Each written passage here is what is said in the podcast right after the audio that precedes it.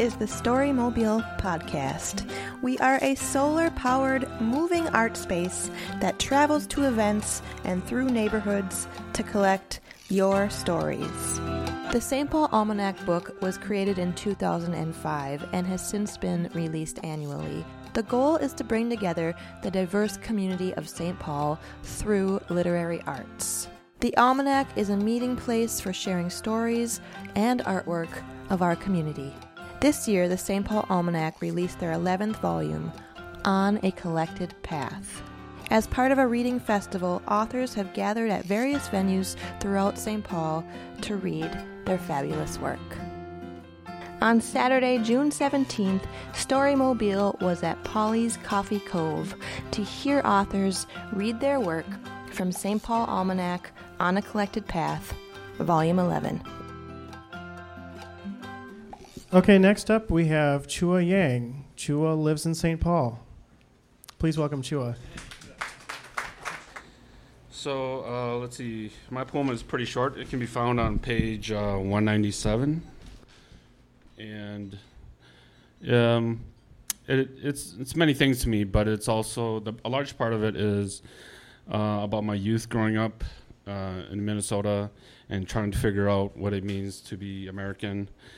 Um, uh, the time is uh, uh, takes place in the 1980s, and the place is uh, McDonough Homes, which is about just a mile from here, government housing. And let's see.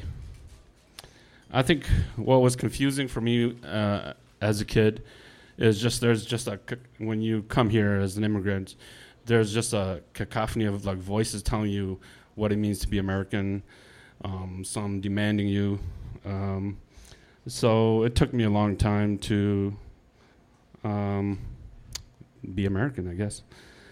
Uh, the, first part of my poem is an epigraph by uh, Native American writer, uh, uh Professor Irvin Morris.